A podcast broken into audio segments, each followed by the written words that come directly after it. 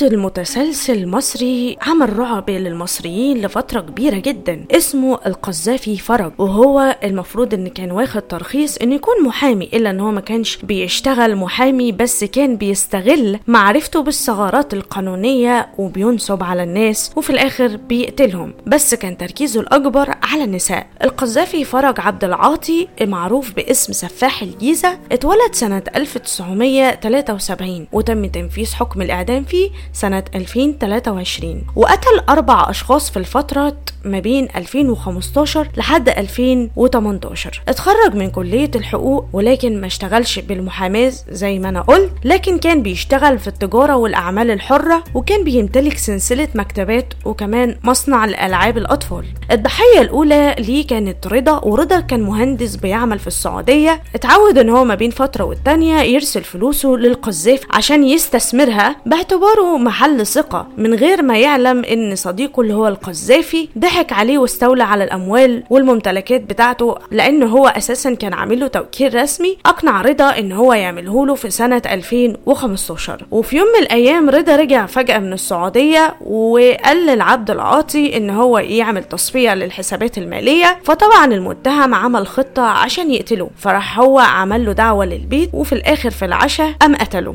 ضربه على رأسه بأداة حادة من غير ما يتوقف. وخلال دقائق من لفظ أنفاسه الأخيرة قام القذافي بدفن رضا في حفرة عمقها مترين جوه أحد غرف منزله. وبعد كده بعد أيام من القتل من ضمن خطته للتخلص من الجثة وعشان يضلل أسرة القتيل أرسل رسالة من هاتف المحمول اللي هو خاص بالضحية لزوجته. مفادها إن الشرطة ألقت القبض عليه من دون أي تفاصيل تانية. الضحية التانية كانت فاطمة اللي استولت على 400 ألف جنيه من أمواله وبعد محاولات لإعادة الود بين الزوجين رفضت إن هي تديله الأموال. طبعا القذافي غضب جدا واتنرفز جدا وعمل حفرة مشابهة للي دفن بيها صديقه. وبعد أيام من وقعة القتل الأولى قام بقتل زوجته وبعدين دفنها في حفرة داخل غرفة أخرى. كان موجود جنبها الصيغة الخاصة بيها بغرض تأكيد أن المال لا قيمة له بحسب اعترافاته في تحقيقات النيابة. الضحية الثالثة قام بقتل نادين وهي كانت بتعمل في أحد المكتبات اللي استولى عليها من صديق رضا بناء برضو على توكيل عام حصل عليه منه. وكانت هي بتقف عائق أمام زواجه من شقيقتها وهددته إن هي هتفضح أمره قدام أسرتها لو هو ما توقفش عن المخطط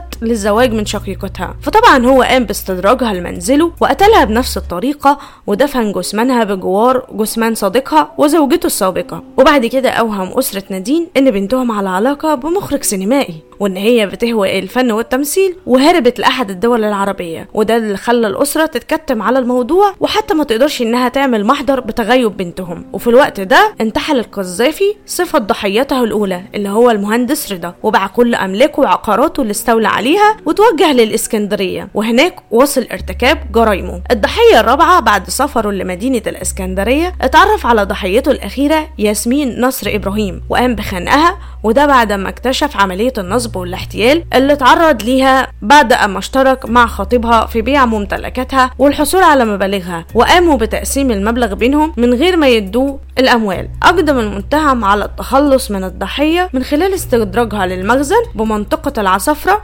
وخنقها لحد ما فرقت الحياة. وقام بدفنها دخل أحد الغرف في المخزن وبعد كده اتخلص من تهديدها بتقديم بلاغ بعملية النصب اللي تعرضت لها لو هو مردش ليها الأموال. تم القبض على القذافي نتيجة شريط لأحد الكاميرات المراقبة وهو بيقوم بسرقة محل ذهب كان بيمتلكه والد زوجته الخمسة وهي كانت طبيبة صيدلانية وتم الكشف الفيديو إن الأسرة تعرفت عن المتهم وأبلغوا الشرطة عشان يتم القبض عليه. وفي نفس الوقت كانت أسرة رضا ما كانتش بتتوقف عن السؤال عنه وكلفت محامي عشان يدور عليه. ووصلت معلومة للمحامي الأسرة بصدور حكم قضائي صدر ضد المهندس رضا. ولما راحت الأسرة لمقابلته في سجن الاستئناف بالإسكندرية اتضح إن الشخص المحبوس باسم المهندس رضا هو القذافي فرج. فتقدمت الأسرة المهندس ببلاغ للنائب العام وتم فتح التحقيق من جديد. في بلاغ التغيب الخاص بالمهندس رضا وبمواجهة القذافي بجميع المعلومات اعترف بكافة جرائمه وفي 14 مارس 2023